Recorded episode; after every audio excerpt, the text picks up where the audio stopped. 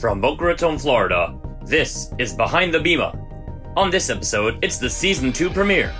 On the first episode of this season, the rabbis are joined by Judge Al Hellerstein, longtime federal judge of the Southern District of New York. Judge Hellerstein discusses his Judaism's influence on his jurisprudence, shares some memorable cases and experiences from his time on the bench, and reflects on the recent passing of Justice Ruth Bader Ginsburg.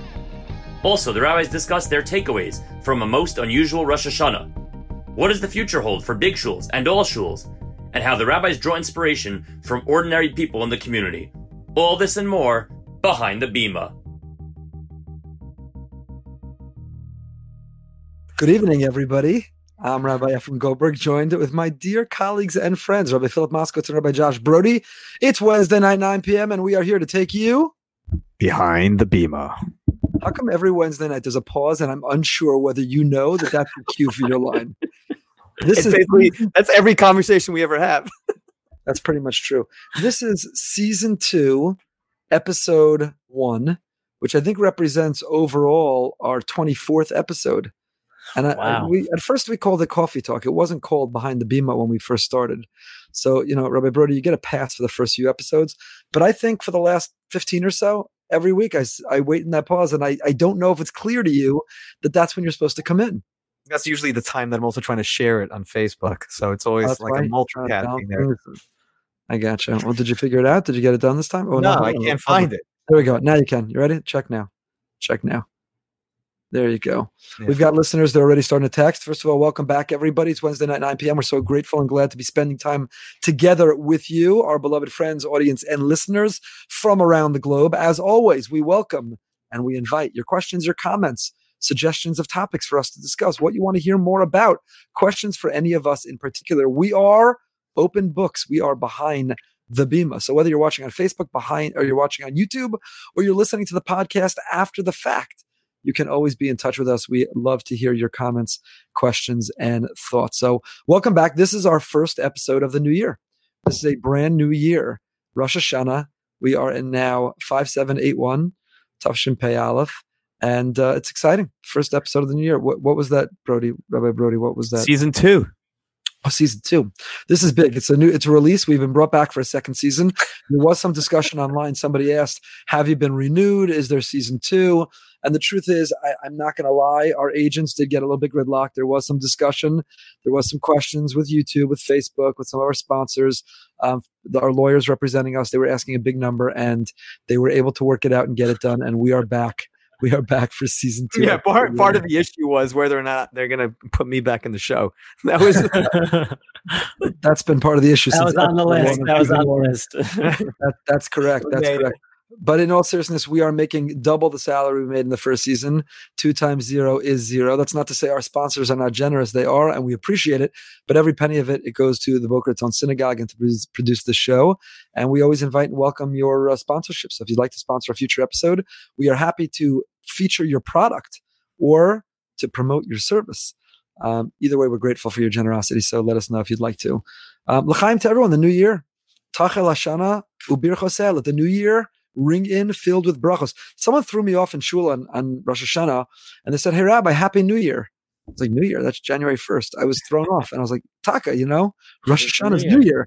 We don't think about it. We say Ksimatova or you have the tongue twister. One of, you know, in the rabbinic life, should we go behind the Bima for a moment? In rabbinic life, there are moments on the Jewish calendar. We've talked about the absolute panic of having to know what night of Sphira it is every night. So one of my rabbinic panic moments is the Lashana Tova And then there's that awkwardness. Do you just say like V'chein Lamar? Do you say to you as well? And if exactly. you have a long line, it's it's really hard. But I so missed my favorite text grammar. You. you got to get the grammar right to, to do it to the whole community at the end of announcements at night. Then each person lines up. They're so nice. They're so kind to come up. We love interacting with each person. And like you just said, do you just kind of say Gudyantif? Or do you go through that whole formula? The people listening have no idea what we're talking about. This is the least problems that they have, and it should be the least problem. It is the least problem that we have, but those are the moments of panic. Anyway, it's a new year. everybody l'chaim. I mean, also, is it is it l'shana tova or shana tova? There's a whole group of people that's shana tova, shana tova, and there's a whole group of people that they sign l'shana tova. And I, I don't understand l'shana tova. Interesting, interesting. I think it can go either way. I think Shanatova, Shanatova Umisuka, Shanatova Umituka. There's a whole lot of ways you can go with this. No, and, and then and then there's Yantif. You have to know who to say good Yantif to, who to say Chag Sameach to. Like there's a whole science to that Shabbat that I don't think people fully appreciate to. Right, good Shabbos, right. Shabbat Shalom. You have to know what that person is looking for, and then you got to give it to them in the greeting. You know, it's interesting you say that because you don't have to know that, but we try to know that. Meaning, right if you don't care about people and you want them to live on your terms, then you offer your greeting and you don't really care what their greeting is. But if you want to show your diversity and that you care and connect with people of all kinds of backgrounds, then you try to anticipate. You know, when we when we rotate the minyanim and we speak in different minyanim, we'll deliver a similar theme drasha. But when we deliver it to the Sfaradim, we speak in Sfaradit. And when we deliver it in the Shtibel minyan, maybe we'll throw in like the three Yiddish words that we know all together collectively combined. And when we speak in the Ashkenazim and so on. So yeah, you don't have to, but it's a nice way to, it's, it, there's nothing inauthentic about that or authentically trying to show that we, we care about connecting with people where they are and on their level. So. But I missed my favorite text for you this year. My favorite text. You didn't yeah. send it to me. I was disappointed. Rosh Hashanah ended. What text should I have gotten? It's in the books. Oh, it's, it's in, in, the, books. books. Absolutely. It's I said it to my wife. Yeah, my whole family makes fun of me. But yeah, Rosh Hashanah 2020, Rosh Hashanah 5781 in the books. In the these book. these are like mile markers. Rabbi Moskowitz, you trained for a marathon. You were a runner. I never did, but I can imagine you pass certain mile markers and they represent progress towards that finish line. And each mile marker that you haven't ripped something, pulled something, collapsed, keeled over, you're it, it's worth celebrating. So, you know, to me, I, after the first day Rosh Hashanah, I said to my wife and family, they already know me, said, first day Rosh Hashanah, in the books. Motzei Rosh Hashanah, in the books. Looking forward to saying Shabbat Shuvah, in the books. So yeah, that definitely is a is a phrase and a text I usually send. I'll tell you, I was in the gym this past week, and I, you know, everyone knows that for the Jews it's Rosh Hashanah, so everyone was wishing, you know, Happy New Year. You said Happy New Year, and everyone was that's not Jewish was like they really want in on this new year. Like you just get that feeling that there's an excitement that people really want to just start fresh now. Right. So that's amazing. I, I, agree. It's a new year. More than ever, we want to turn more than the, ever turn the turn page. The page. Yeah turn the page. New year fresh start new beginning blank slate. Unfortunately it's still a similar reality but we can have a new attitude towards it and, and hopefully it'll become a new reality soon. What, what are some takeaways you guys had from Rosh Hashanah? obviously an enormous amount of work went into it. Um, what were some thoughts? You know obviously it was a very different year. Um, so in addition to the regular Rosh Hashanah perspectives what, what was a little bit different this year that you came away with I'll tell you, I, I, was thinking tonight, and I reserve the right to use this in some other form in the next couple days or weeks. Um, but I was thinking tonight because I went to speak in daven at one of the developments near the shul where there are several uh, seniors who live. They're not yet comfortable coming back to shul. So outside, distanced with masks, I spoke to them. And as I looked at them, I realized that um, it's this week's parsha.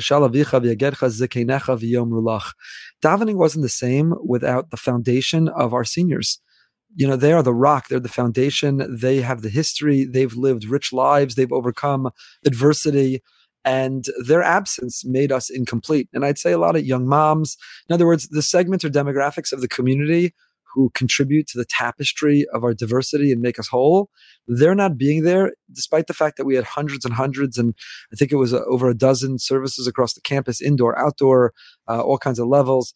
Um, but still the demographics who weren't there rendered us incomplete. And there were some older people, they felt confident they were there.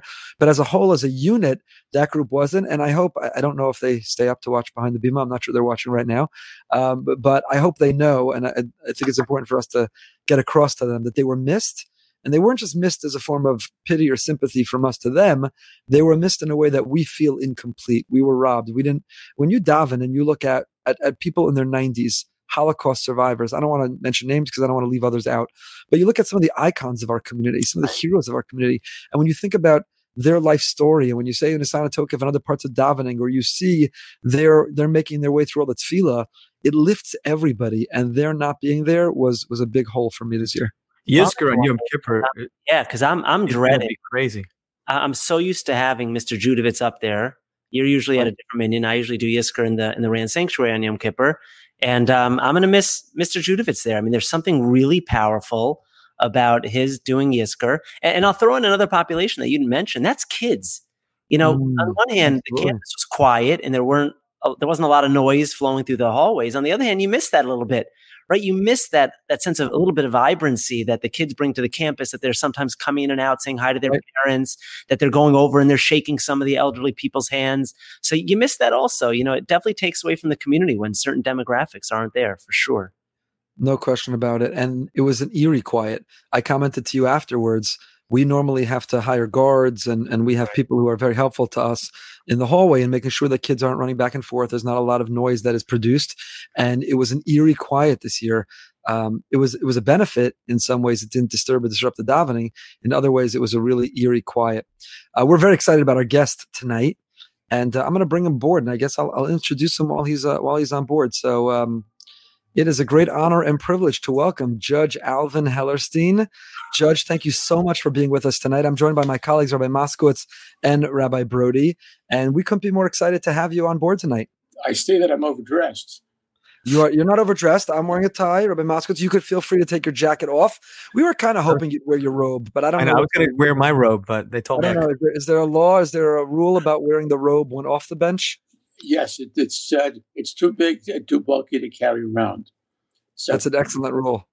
That's an excellent rule. So many people know Judge Hellerstein. He's well known around the world, but I want to remind everybody about his illustrious background and and how um, incredibly uh, privileged we are to have him on tonight. Uh, Judge Hellerstein is a senior United States District Judge of the United States District Court for the Southern District, which is a federal uh, judge position. He's presided over several high profile cases, including the 9 11 cases, of which I know there was tremendous uh, justice served, but sympathy to, to victim, the family of victims. Maybe we'll have a chance to talk about that. Judge Hellerstein attended the Bronx High School of Science. He got a bachelor's from Columbia, uh, his law degree from Columbia, editor of the Columbia Law Review. Um, served in the United States Army. We're so grateful, Judge, for your for your service. Um, served as a litigation in the litigation department as a lawyer. Was a, a partner at Stroock and Lavan, and uh, was pre- president and chairman of the Board of Jewish Education. And as we said today, serves as a federal judge in New York, nominated by President Bill Clinton in 1998, and has a senior status uh, since 2011. But I would say that the position of his greatest distinction is he is the grandfather of my nieces and nephews. Judge Hellerstein is my sister's father-in-law and, and beloved Judge Al. And a great grandfather and a great grandfather of my great niece. Absolutely, she definitely deserves deserves a mention. So it's really an illustrious background, and Judge, you're incredibly accomplished in your life by any definition, but particularly as a observant Jew who you did not allow your commitment to to Torah, to Judaism, to Jewish values in any way to hold you back from the position you attained and, and i think that makes it even even more special and maybe we could start with that if i can ask you how, how is it different today to be an Orthodox Jew as a lawyer, in your case as a prominent judge, than it was when you began your career, when you first started out in law school and, and when you began to, when you clerked and, and when you served as a lawyer. What was it like to be a Jew in those arenas versus uh, today? As a Jewish boy coming to interview law firms, uh, you met up with very strong discrimination, some of it overt, most of it implied um, even joining a Jewish firm uh, caused you to um, uh, lose status. You got less pay. Uh, Jewish firms worked on Saturday. Uh, they got they paid their employees on Saturday, and um, I joined a Jewish firm. Uh, then I was becoming Orthodox as a matter of process. I wasn't yet uh, fully observant. But I told um, the partners who interviewed me that I would not work on Shabbat except in emergencies. And they had a firm meeting. Um, they decided to take me. I was the first Orthodox boy employed uh, by a Gentile or a Jewish firm uh, in New York City. Um, I was pleased to say that after me, that there were others, uh, and some credit me with um, having broken the precedent. Uh, when I became a judge, it didn't make any difference if I was Orthodox or not. Um, it made no difference if I was religious or not. My capabilities as a lawyer uh, were measured, as well as my character and other uh, characteristics, but um, there was no discrimination. There is no discrimination that I could see. Um, I have Catholic colleagues, Protestant colleagues, and secular colleagues, all kinds of colleagues. Uh, we are one court. That's wonderful. And have um, how does Judaism or how does your commitment to Torah and those Jewish values of which I've learned so much from you and we've had, had wonderful conversations through the years, how does that influence your being a judge? You've you have people who come before you and their destiny lies in your hands, uh, whether it's the the judgment or the sentencing that you're going to offer and the impact on them and by extension uh, their families and beyond. It's an enormous amount of power. And when you're trying to decide what's just, what's ethical, and of course your your job is not to create the law, rewrite the law, but to apply the law.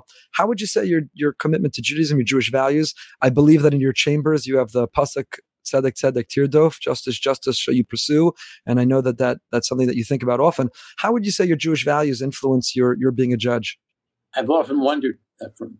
Um, uh, I don't know.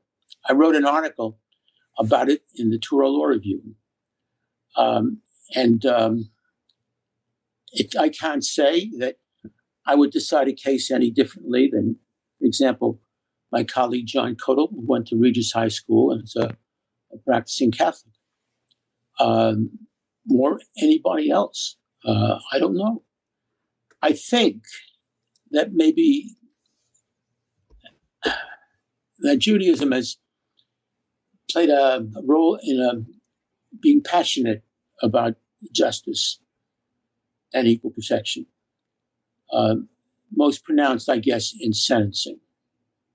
Uh, I feel, and I have uh, various reminders about it, that I'm sentencing a person, uh, a person created by God, the same way I was.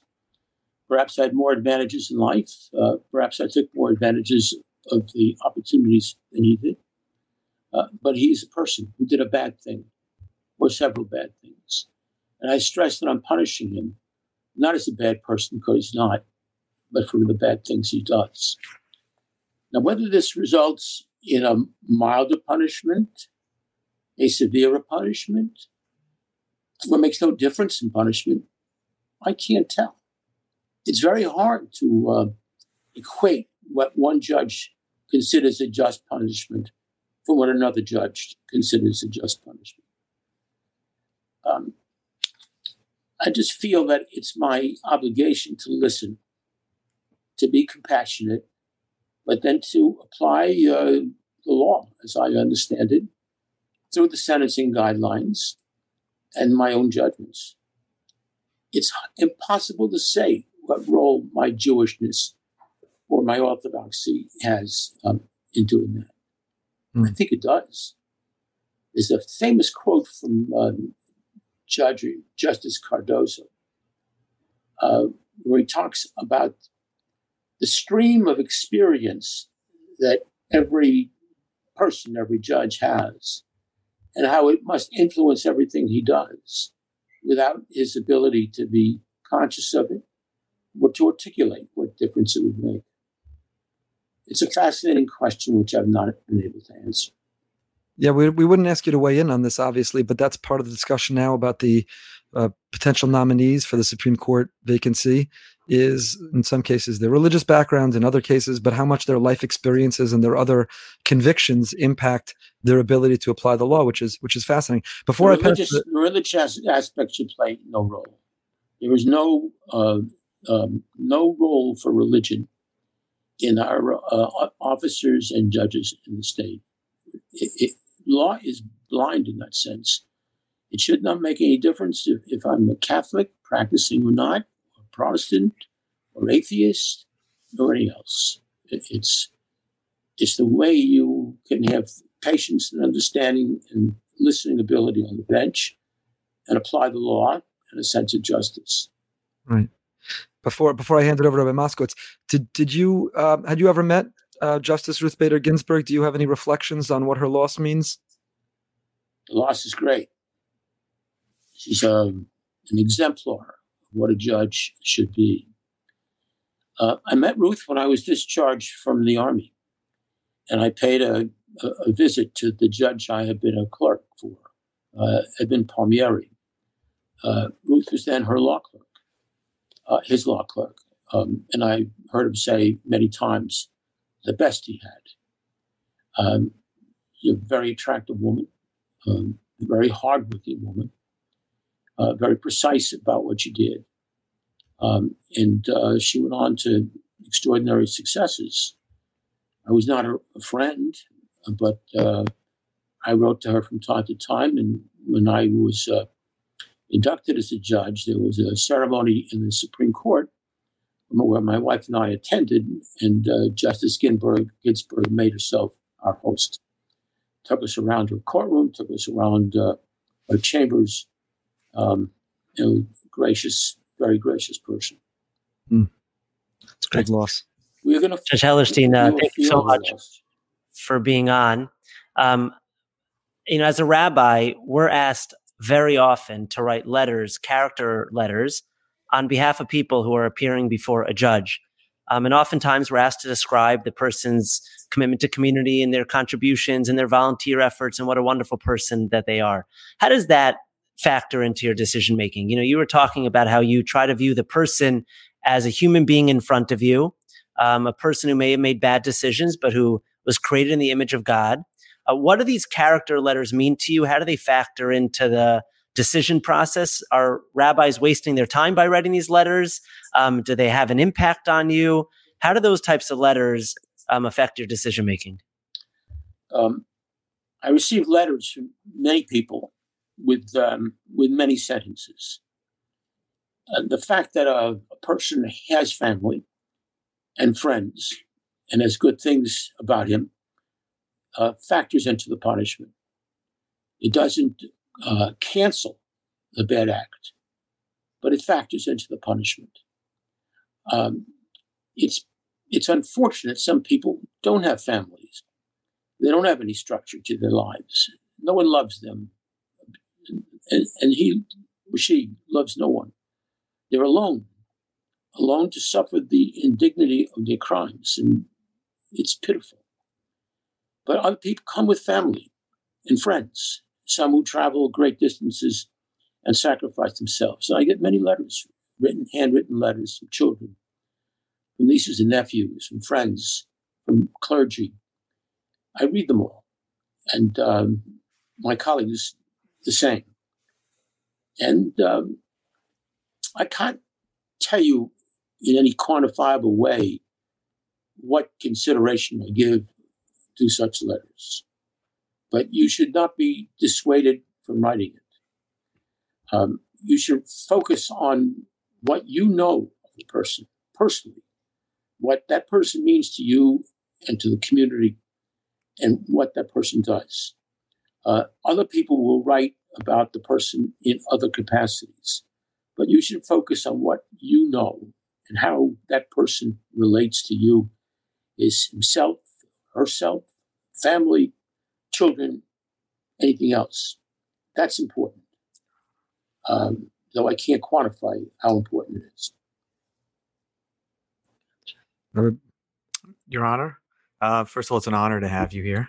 Um, just uh, wondering, you know, I know you were very involved in in the case with the Chabad with the Sfarim, and um, I'm just wondering, is there ever a time you said that that being a, you didn't say being a Jew, but you said religion doesn't play any factor in in in, the decisions in the courtroom. But sometimes there might be such a case where you know the impact is going to create a real chilul Hashem, no matter what, and it's your decision. You have to, you have to make a make make a, a judgment call. And I'm just wondering if there's any pressure that's put on you from community leaders, rabbis, do they call in and say, listen, if you decide this way, it's going to be bad for the Jewish community? And how do you deal with that? Well, I've sentenced people who were part of the Jewish community. Um, and uh, I know that since it's on the same community, that rabbis have been asked to call me and the like, and they've had the good sense not to. I wouldn't take the call. I wouldn't take the call. Um, and it's a great mistake because it will count to the detriment of the person who instigated the call. Um, it's a lonely job to sentence people.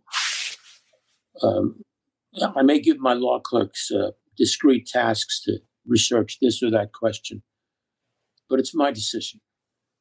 and uh, I'm alone in that decision. Uh, my uh, clerk schedules them for Fridays, uh, Friday mornings, and I have all of Shabbos to think about where I did. I never think I get it right. I feel I was too severe, I was too lenient, I was too compassionate, I got caught up in the arguments, and so on. I never, ever have had the feeling that my punishment was just and measured. Um, and that's good. I think a judge should um, be disconcerted, disconcerted by what he does. I'm taking away the liberty of somebody, whether for 30 days or 30 years. That's awesome. And, and um, it weighs heavily. I know it weighs heavily in, in most of my colleagues. All of us consider it the most difficult part of the job. That's what that's what really makes you so special, Judge Hellerstein. You've dealt with just to piggyback that question. You've um, you've been the judge. You've adjudicated over some really high profile cases, as we mentioned earlier, 9-11, and um, very different, obviously, but Harvey Weinstein, Michael Cohen, uh, the case of the Hope poster with President Obama, um, and that got it's a lot of media coverage when they do. There have been some celebrities, some uh, social media influencers who's who've come before you and had very sweet quotes afterwards about having appeared before you. We won't mention them, but um, about, does, take one. Paris Hilton, yeah, before me, she had some lingerie brand that was knocked off, um, and she came to court one time, and uh, there was a mention of page six of the Post that I love that judge. He's so old. that was her quote. that was that was her quote exactly as a, a, a, ringing endorsement. Um, does, does the spotlight on you, you know, the the awesomeness of the 9/11 cases which I know took a very long time. And, and I imagine the way you described what weighs on you about um, taking away liberty, in this case, trying to offer comfort and solace and, and compensation to families of, of victims. Um, how does that impact you? The fact that the spotlight is shining and the media is covering and the articles will come out and the court of public opinion will have a lot to say about what you conclude. You know, we try to all have judgment in life and, and you much more um, acutely that's not influenced or bribed or biased by things around us how, how do you try to close yourself off from the bigger picture or the media spotlight or the court of public opinion to really to really do what you think ultimately is right is just and and correct? You should cut yourself off. You should be aware of, of public opinion. Um, and um, newspapers um, the media play a great role. We, we write largely for ourselves in courts of appeals. But the media writes for the people. And the media plays a very important role in mediating or informing the public about what we do, which is extremely important. Um, I can't say that I don't enjoy publicity. One of my colleagues put it very well. It's like scotch the first drink is extraordinarily good and then it deteriorates after that. So uh, we shouldn't get used to um, uh, the public uh, display of, of, what we do. But the newspapers are valuable. During the 9 11 uh, litigation, at one time, I had about 14,000 cases related to various aspects of 9 11. Uh, the newspapers are very valuable in bringing me information that was important uh, for example, one lawyer represented thousands of people, not in the class separately, but thousands of people. Uh, that lawyer had problems with some of the clients and did things that some of the clients found, found improper or to their dislike. And um, a particular reporter brought it to my attention. And when it was uh, important, I called a conference. I gave her credit and I used it as a way of bringing up the conduct and examining whether it was proper conduct or improper conduct. I learned a lot from the newspapers. Mm. Uh, I encourage reporters to call me. One Boston Globe reporter called me up at home on a Sunday, and I responded. He says, I asked him, How do you know how to reach me? Uh, I haven't been listed for years. And he said, it took me about five minutes to find out. So I concluded that not listing um, makes it difficult for my friends, but the enemies know right away. exactly. Uh, I talk to reporters. I always limit myself to what's on the record. I don't give them other explanations. But the record can be very complicated. And I feel it's part of my job. But, uh, this is controversial. Most judges feel differently. It's part of my job to help them understand. They have a limited amount of time. They're not schooled. Um, and uh, they, uh, they need help. But I'll just tell them what's in the public record and where they can find it. Um, anybody can find that. Um, they have always honored my request not to be quoted, and no one has abused that. Uh, the most um, active uh, critic of uh, me in the 9 11 litigation He was a reporter from the New York Post. And I spoke with her a lot. And at the end of the case, I, I, I had a kind of conversation with her and I thanked her for uh, never breaching the confidences of, um, of our conversation. Um, and she said, You know, I have to do that because I, if I once breach, you'll never talk to me again. Right. So the, the reporter is finding value in my conversation, and I'm finding value in the other conversation. Now, the other aspect um, of, um, of the public, there's several aspects. Part of the sentencing considerations are, and one factor is respect by the public. So what I do must inform the public respect. If I treat a defendant too leniently or discriminate because of race or background or anything improper, I can be called on that. And, and, and I'm aware of that. Um, I'm aware that the respect for the public by the public, the need for deterrence, uh, the punishment appropriate for the particular defendant. All of these considerations are in the statute and they don't harmonize. And I have to pick with them, public respect is one important aspect. At the beginning of the 9 11 cases, I, I um, when I saw that they were starting to build, I had to ask myself how I was going to manage them, how I was going to handle them. And, and um, there's a lot of abuse in these mass tort cases. A lot of criticism of lawyers. Uh, they're asking too much, they're making too much, what they do is unreliable. You've heard it all. And I, I, I took a vow that whatever I would do, I would examine how I would think the public would react.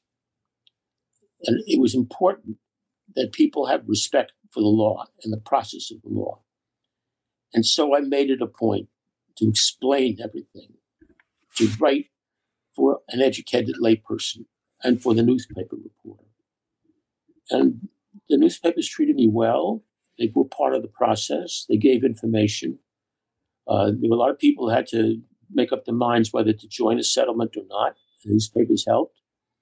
Uh, so the answer is that the public the public and the public respect are extremely important. Mm. Do you have a favorite ruling? Uh, obviously, without diverging uh, detail, details, but is yeah. there a creative ruling or a favorite ruling or an unusual case or something that stands out? Two, maybe three. Um, one was uh, a case where a uh, in, a, a, uh, a person who was here without credentials we would call him an illegal now, but a person who's here without credentials was caught up in an um, in a in a coast to coast narcotics conspiracy, and I believe that he wasn't informed, didn't know, and uh, wasn't told, and so um, I refused to take his plea of guilty, and told him that I didn't think he was guilty. I told his lawyer to um, work with the government to see if the government could understand that and move to dismiss the case. I was about to free him when I learned that uh, uh, Customs Enforcement, Immigration Customs Enforcement, had what is called a detainer on him. So the moment he steps out of jail, he's locked up with immigration. So I kept him in jail. I got him uh, a pro bono lawyer. He's got his status uh, adjusted because his wife was a citizen and his 16 year old daughter was a star student. Uh, and be, he became a naturalized citizen and then I released him from jail. Mm. And um, he wanted to kiss my hand, and of course, that's inappropriate. And I told him about the uh, the sign I have in my office of Tzedek Tzedek Tirdof. I told him that there are many reasons that are given for the repetition, but the one I favored is that we don't know where justice is. We have to pursue it. We have to look for it.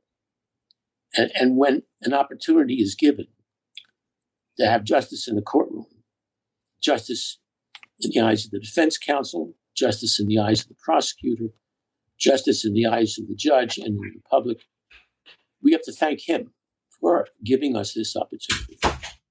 That's one case. Mm, interesting. An- another one, um, there was a home being made for uh, uh, people who had disability, mental disability. So people grew up with them. They were first put in, in some kind of a separate process uh, to nurture them when they were children, when their parents were young. That the, the parents became old and they couldn't take care of the children. And the children remained in these institutions of, of various kinds. It's a bad word, but um, various homes. Um, it's desirable to get them into the community. So the organization, the particular organization, was able to find adjoining cooperatives in a building and buy them to put them together. The, the um, people in the cooperative were aghast. They did not want these mentally disabled people in the building. And I told them that if we are lucky enough not to have a disabled child of our own, then our cousins had them, our friends had them. Had them. And I said, they're we, and we are they. I shamed them into rescinding their opposition and making a settlement. And I provided uh, that the organization would always have a supervisor in hand and limit the number of people to four. And it worked out. Wow. That's fantastic. So those fantastic. those two cases, there are a couple of others like that, but it's it's the little case. It's the case where you can directly do something that enriches someone's lives, life that you can you most love. That's beautiful. We have time for one more question, Rabbi Moskowitz.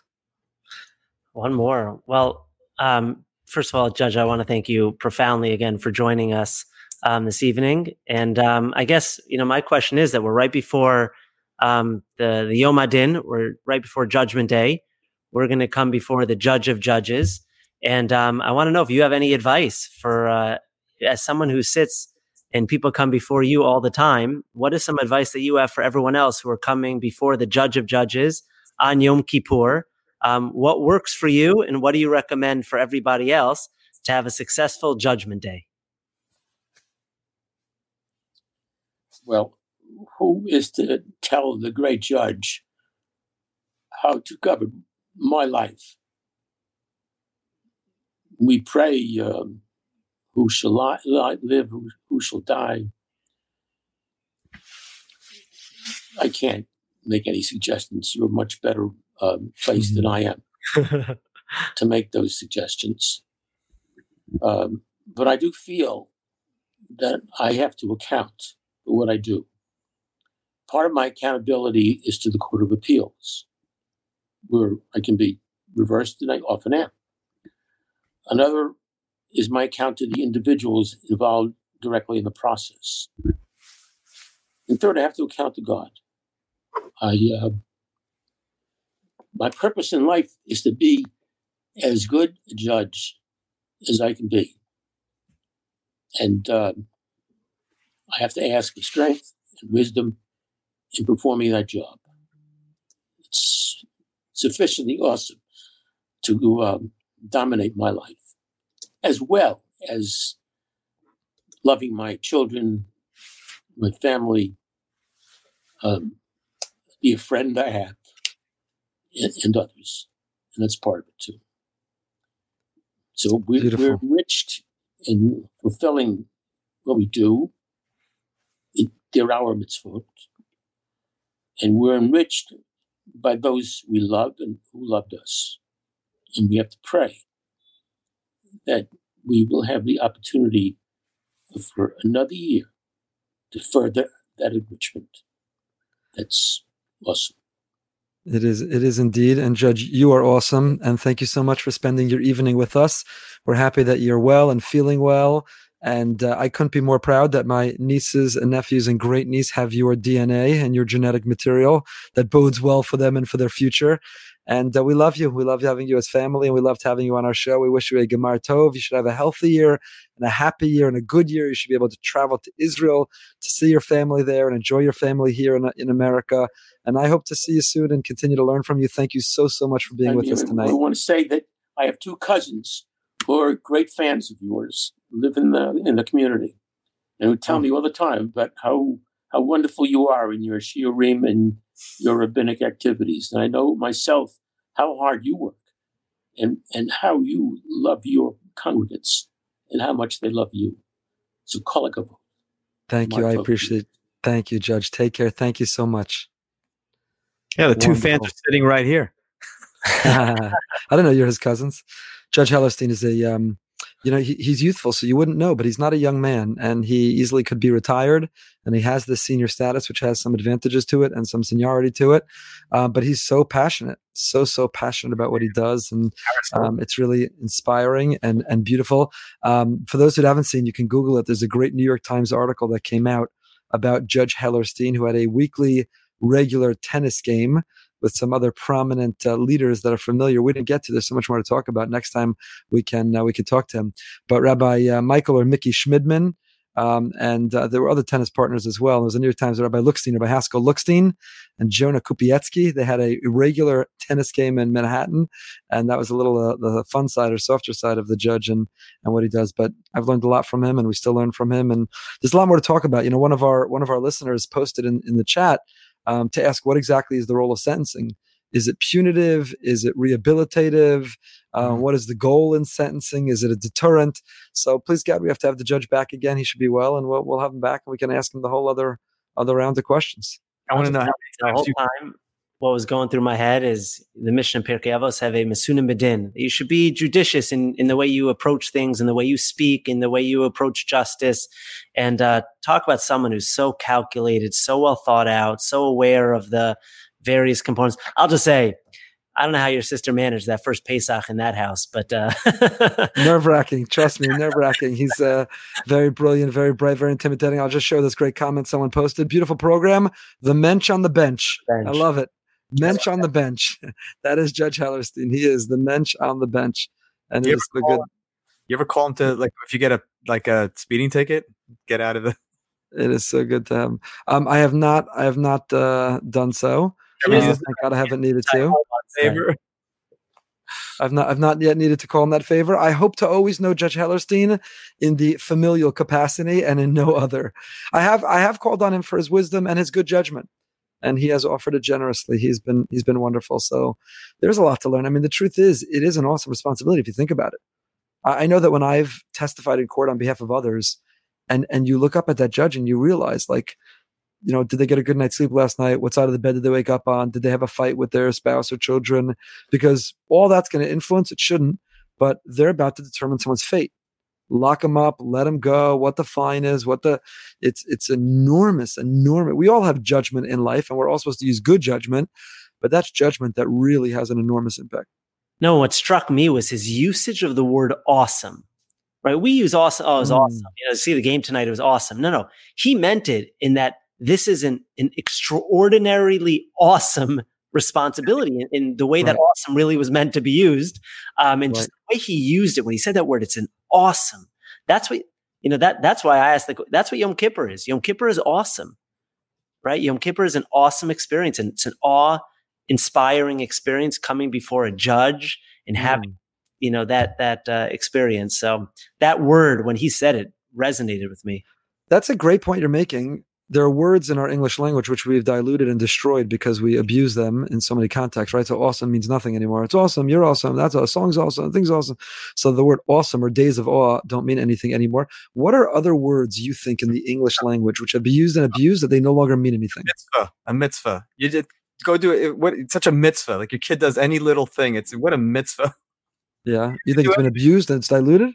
Yeah, I don't. I think we use that word a million times a day. It's not. It's not really classically a mitzvah, but it's. Mm. You know, go do it. It's if we, if we brought one of my kids on right now, they would tell you that I say all the time. I used to do it more often, but I think the word love has been abused and it longer no longer has the meaning. So when my children will be like, "I love that song. I love that cereal. I right. love that whatever," I'll say, "You love it or you like it." You like the cereal, you love me. And I always say to them, and I think this in my mind, if you use that same word to describe your favorite food or your favorite song or your favorite vacation or your favorite whatever, that's right. the only word you have to describe the deepest, most profound way you feel from me. So, are you sure you want to use it on a food or a song or something else because there's no other word? Or should we reserve that word for when we really mean it and say, I really like, or I adore, or I think about, or I'm obsessed with? Because kids like to use that word obsessed. I'm obsessed. Right. I'm obsessed. I awesomely love you. that's good. I awesomely love you. I awesomely love you. I want to bring up a, a, comment from one of our big fans, and we're fans of his, Hanan Averbuch. I hope season two is as sweet as one. So please feel free in the chat, whether on YouTube or Facebook, if you're listening to the podcast later, rate and review. Make sure you take a moment to rate and review, but also be in touch with us and let us know your thoughts, other questions, comments, thoughts. Um, Gabe Ohayon, our dear friend Gabe Ohayon, says, perfect guest have on Erev Yom Kippur to hear from a judge about judgment and justice in Erev Yom Kippur. Thanks, Gabe. That is a great comment as well. Please feel free to bring up topics in the comments that you'd like to hear from us. What topics do you have, gentlemen? So I saw an article this week that uh, that I wanted to ask your opinion on and the article's titled New York Town of Swastika to keep its name. That there's a town in upstate New York in the Adirondack, Adirondack town located 50 miles from the Canadian border. It voted unanimously this week to retain its name called Swastika. The four member board, which has authority over it, voted unanimously after five minutes of discussion. Now, the person who brought this before the board was a cyclist from New York City who happened to be cycling in upstate New York this summer and he came across a mm. sign for the town. He was bothered by it. He said in a quote, I think it should be obvious that the town should update its name and should pick a, fa- a name that's not so offensive to so many Americans and so emblematic of intolerance, hate, and tyranny. Now, it took the board five minutes to unanimously reject that. And they said as follows They said, the word swastika doesn't mean anything. It means to prosper has nothing to do with Germany and Hitler. And he said response, I didn't expect a quick and unanimous vote. Hmm. You should give everyone that blessing from the bimah this week. Whichever Does that bother you? Does, does the fact that they retained a name, Swastika New York, bother you? Of course, it bothers me. It's absurd. And the truth is, if that word predated its usage or being usurped by the Nazis, then they are innocent for the town using that name beforehand. But now that we know what it means, we have other words which I am too afraid and sensitive that I would not use right now, which if a town was named that, but now it has other connotations and implications, we would never. If we're tearing down statues, I'm pretty sure we could change the name of a town, which became the symbol of the most heinous crime in all of human history, the atrocity that wiped out six million, a genocide. The swastika is, and I'm going to use the word literally, even though that's one of those words that's been abused and used. Here you go, Shulcinik.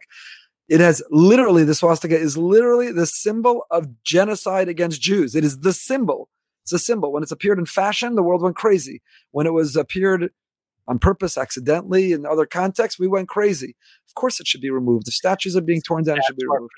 Conversations of double standard. There, there's a clear, I, why, whether it's the Jewish community tolerates this and we just shrug our shoulders and say it's another example, but there are other communities in America right now that would not tolerate a town named in such a hurtful, hurtful way.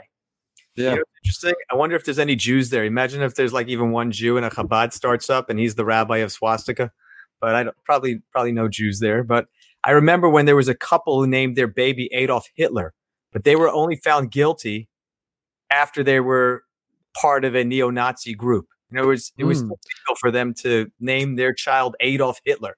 It was exactly 10 years ago. It was August 2010. They named all their children Nazi inspired names, including one was named Adolf Hitler. And they only lost custody after domestic violence put the children at risk and abuse. Uh, I think the story is interesting though that the, the, children themselves. How do you grow up with that name? I mean, what what trajectory or path does that set you on when you go to school and your name is Adolf Hitler? Right. How do you write on your mail? I live in swastika. I live in. Hey, mom, I moved to swastika. Adolf Hitler I, live in swastika. We're making yeah. a joke of it, but but in all seriousness, you know, I read this article and I it just showed how sometimes it's what you've been saying for weeks, the double standard. Yeah, and I also think it's a little bit of the Jewish community just shrugged its shoulders at this and doesn't stand up for things that are offensive to us it's worth it. We should get involved. We should stand up and say something. I'll tell you though, on a on a feel good story, if you want a little bit of a feel good story, I read a 96 year old woman who bowled a 300. 96. She's going to be 97 on November 30th. Her name is Sarah Lyons. I don't know if she's related to any Lions that we know. And she bowled a 300 just a couple months before her 97th birthday. And when she was asked the secret to staying young, that at 97 she could bowl a 300, her answer was family. She, she has a ramp. Yeah, I don't know. Did the bumpers are up or down? I don't know. The story did not mention whether the bumpers were up or down, but she bowled a 300. It's very years old. It's impressive. I wonder how, how heavy you think the ball was. Yeah. No, it's like in New England they do candlepin bowling, which is like a very small ball. Have you guys ever bowled that way?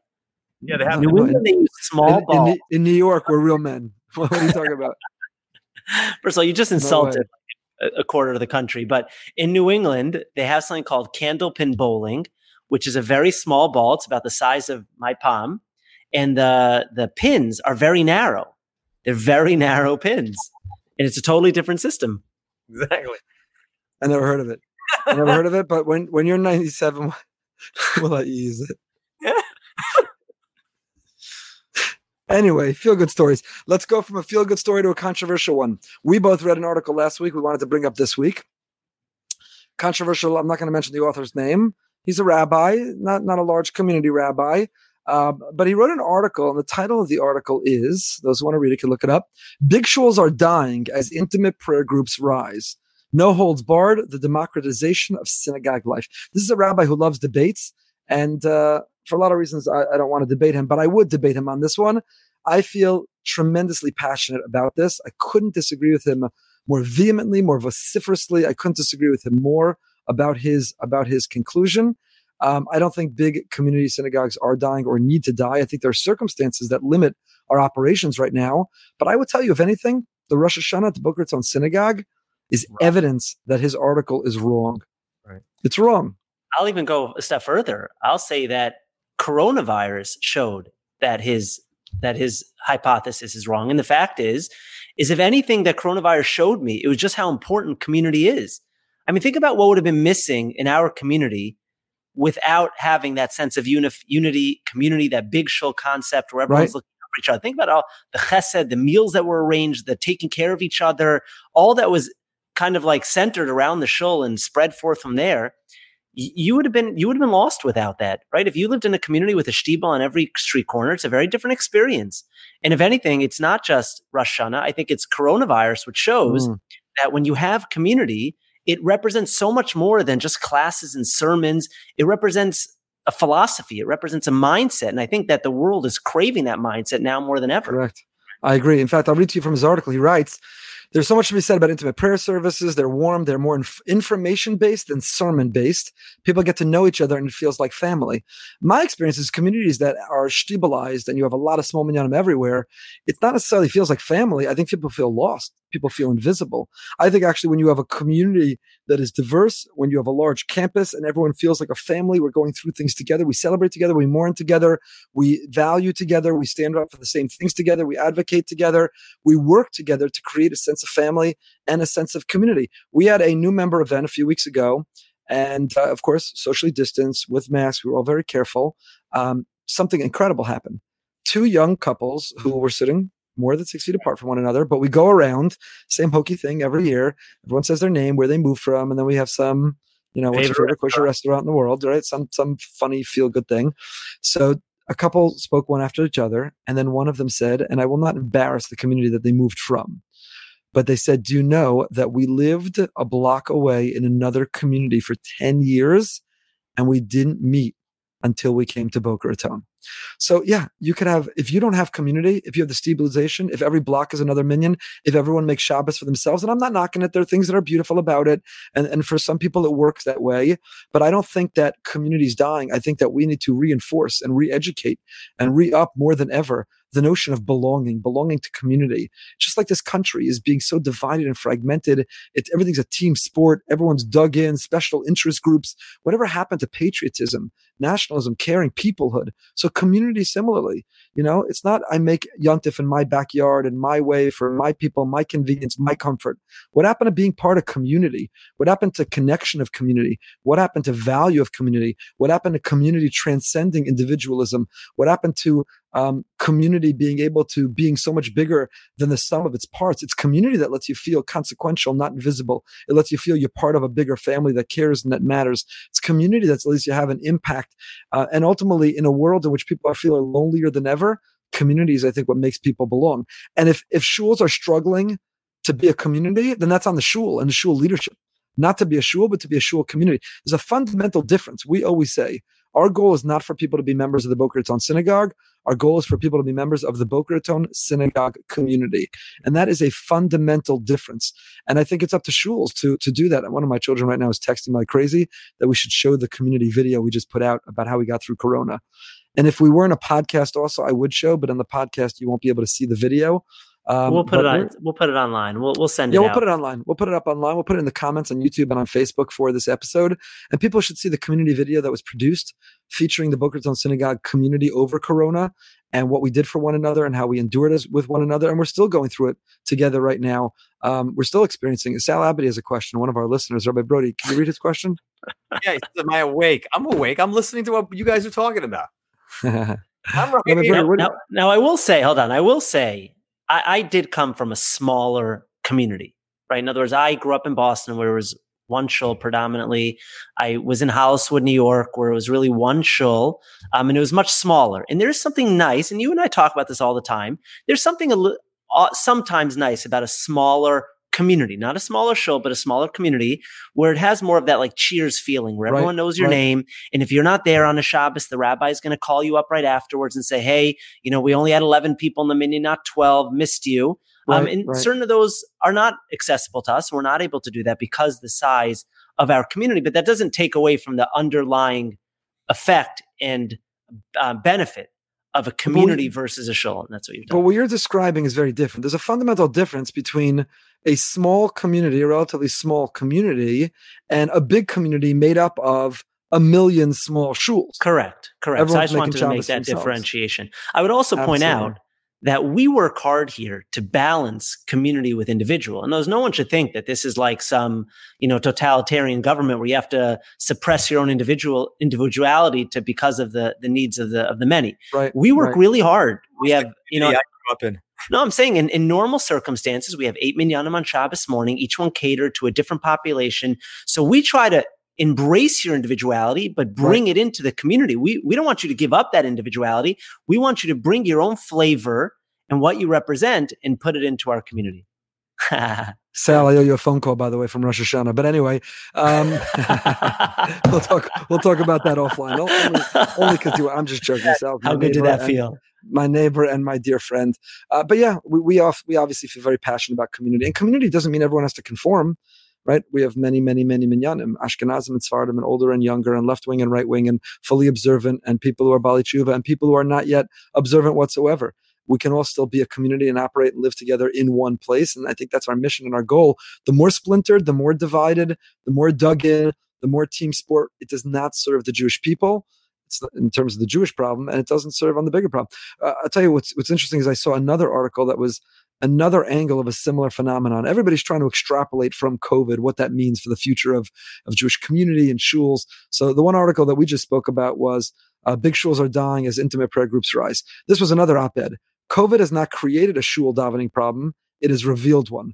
Rabbi Pesach Somer, very interesting uh, person, uh, posted a lot on Facebook, is a Rebbe, lives in Psek, very, very interesting uh, individual, causes me to think often. So he wrote an article saying that COVID's not created the problem, it's revealed one. The fact that people, this can be a little controversial, but it's his point, not mine. The fact that people have been so slow to come back to shul and they say, look, shul doesn't do it for me. Even though they can, it's not that there's a problem in shul, but what are all the aspects of shul that are missing right now? They're very important ones socializing, connection, community, kiddush. But the davening, which is the central part of shul, the core part, talking to God, connecting with God, feeling the presence of God, being in a sanctuary which is filled with sanctity, which is the core reason we're there. Complementary reasons are to see friends, connecting community, beis Knesses. Those are very, very important. Kiddush, Simcha, very, very important. But the core reason is to daven. And what COVID has done is it's reduced shul down to its core. And so it's also filtered out who's coming for the core and who's coming for the compliments.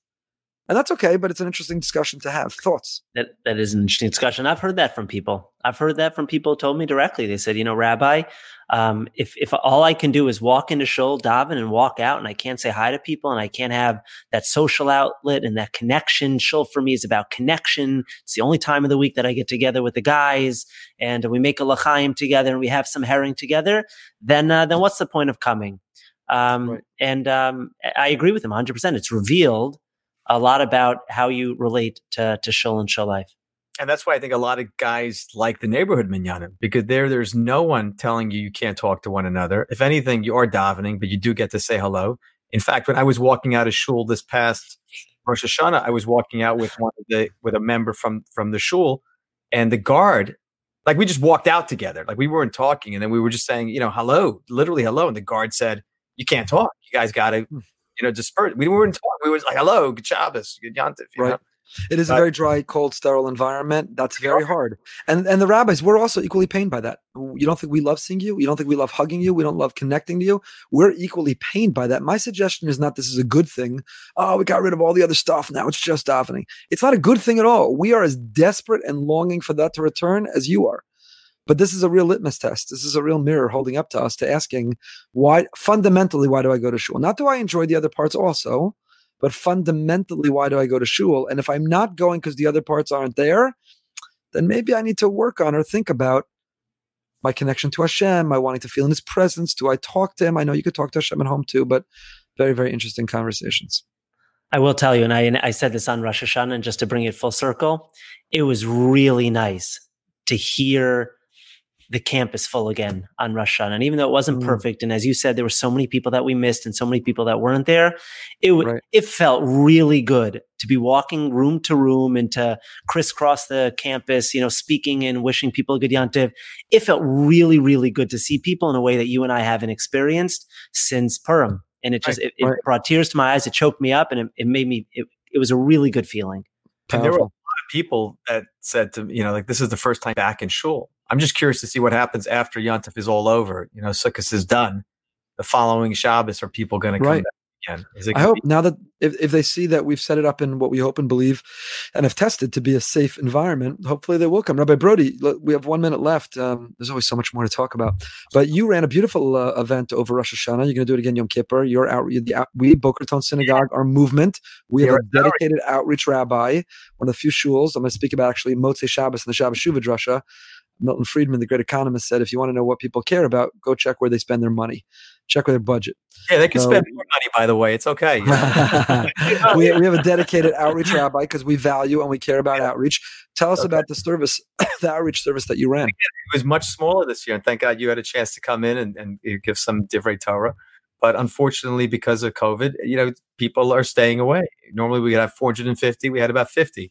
And I hope, I really, really hope that next year we can just kind of pick that up again. We know where they are. We have all their emails. We've been in touch. Right. programs throughout the year, but it's really, really hard when you look at a room and it's just it's a fraction of what it could be.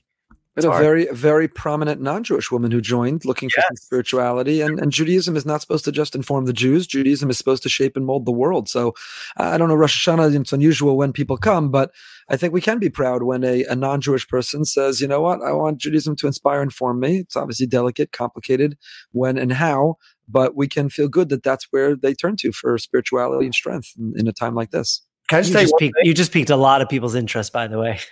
Yeah, I know. very pro- it was a very prominent, very prominent, the most prominent, probably. A Boca Raton prominent personality, but we can't. Maybe she'll come on behind the beam at one point. Should be great. Should I guess say one thing. You know, last week we spoke about like what we want to see this year. You know, and I mentioned that I want to raise a lot of money. I have a big project. We're all working on project. I got to tell you, there's one guy that reached out to you, and then you forwarded me the email. I've already spoken to this guy like ten times today. We spoke for an hour. Wow. Fourth emails. He already got me two books. I'm telling you, he's like, I said I want to raise a million. He says a million. I'm disappointed. what about five million? Let's go for five. I love it. I love it. This guy really, he's made. I can't say his name. He's, she works for another charity, but I don't want to. What's a story that surprised you, Rabbi Goldberg? Tell, leave people with an inspirational story, something that you've experienced over the last couple weeks that has uh, moved you, inspired you, an act of giving, an act of kindness, an act of something. This is not said. a setup. I, I, didn't tell you to set me up for this, but this is a great way to go out. And um, we still have a few people listening, so it's always good to have you on. If you're listening on the podcast, rate and review. I'll, I'll tell you a story, although this punchline I haven't even been able to tell the person yet, but um, I, I, don't think they're watching, so I'm not worried about that. They're, they're much I'm, I'm whatever. But I'll tell you a story that blew me away today. It blew me away. You know, we've had a couple, just two, and not connected to the shul, but younger people in the community who tested positive. Doesn't impact the shul. No outbreak, no spread. Nothing for us to warn. Nobody should panic. Um, but um, in one of those cases, there's a friend who um, had to quarantine because they were exposed to somebody who was positive, 17 year old young man. And he uh, began his quarantine. He took a test and he was negative. And his biggest concern was, can I go to Shul and Yom Kippur? So I was talking to the parents. The parents, I spoke to our task force, and even though several days of the quarantine have gone by, um, and he tested negative, the task force said 14 day quarantine. I'm sorry, just we can't bend these rules. We can't take any risk. So the father said to me, "Can you call him? Can you tell him? It'll mean more coming from the rabbi. You have to explain to him why he needs to stay home this year." So I called the boy this afternoon, 17 year old boy. Now I, I want you to put yourself in his shoes for a minute. Yom Kippur's coming up, 25 hour fast, endless davening, davening in a mask. And the rabbi calls you and says, You get the day off. I got news for you. Daven, then lie on the couch, read a book, Sports Illustrated, learn a sefer. You got the day off. You're going to be home. No mask, comfort of your home, air conditioning. Not your fault. Nothing you can do. You've got the day off. So the 17 year old boy didn't say to me, I understand, Rabbi. Thank you, with like a smirk and a smile because he's got the day off. He's got to pass this year. It actually reminded me of like the story of Pesach Sheni and Lama Nigara. 17 year old normal boy in our community, like sports, learning, great family, amazing young man, says to me, Rabbi, please, begging you, Monday will be day eight. What if I take another test Friday? What can I do so I can come to Shul and Yom Kippur? And I tell you, I'm even you know moved almost to tears right now. I, I was blown away. 17 years old. He didn't say, I'll take the out, I'll stay home, I get a pass. The rabbi gave me the pass. He said, It's not fair to me. What can I do? I'll do anything. I went back to the task force. Task force said, even though it'll be day eight, day nine, even though I'll take a second test, just, the rules are inflexible. We can't play with them. It's 14 day quarantine. There's nothing we can do. And I've got to tell him that. But I am absolutely in awe, in awe by how badly he wants to be in Shul on Yom Kippur with that mask, with the discomfort, with the everything you know, every day I learn from others. I, I posted on, on social media. Maybe this is what you were trying to set me up for, for the story of the of the note. I opened my mailbox in in my door in shul, and there was an envelope unmarked, said my name. It was not signed by anybody, and it said, "Please distribute this to people who need help for Yonta." This was before Rosh Hashanah, and it was five $100 gift cards to kosher supermarkets in our area. Those are the heroes. Those are the unsung heroes. Don't sign their name, stuck at the highest level, just help other people. This 17 year old boy who nobody will know the extraordinary gesture of his begging and pleading with the rabbi, please find a way so I can come to shul. This is the best part of the rabbinate, the best part. There's a lot about planning Yom Kippur, which is the worst part of the rabbinate. Maybe you want to reference a friend of yours' letter, but there's a lot of challenges this time of year and a lot of people who disappoint and it hurts. It's personal, it's emotional, even when they don't mean it to be. But this is the best part of the rabbinate seeing the best in people, the extraordinary in people, the hope in people, the faith of people. It is the best part of the rabbinate. I love it. It moves me, it inspires me. And even though I didn't prompt you to ask that question, thank you for asking it. Don't call me. You won't be in awe about it. yeah, I'm not calling you. Don't worry.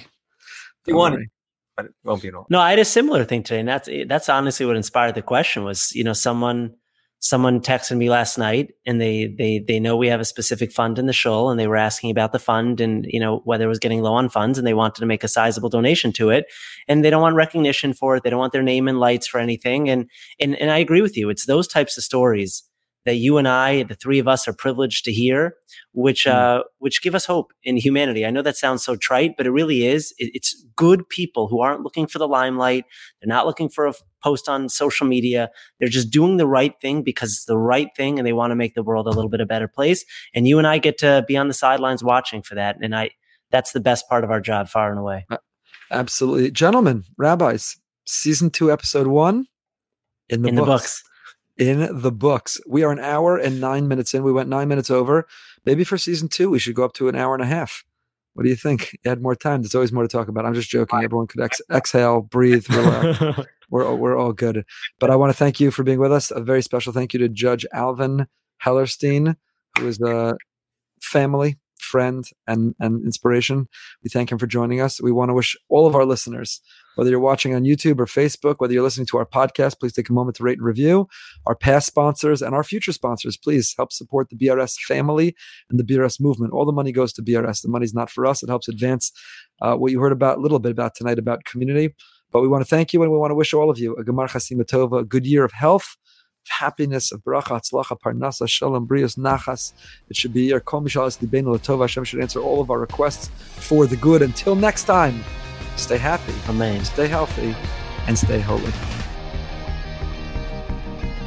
Thank you for listening to Behind the Bimah. If you enjoyed the show, please subscribe, rate, and review on Apple Podcasts, Spotify, or wherever you get your podcasts. We'll see you next week for another peek behind the Bimah.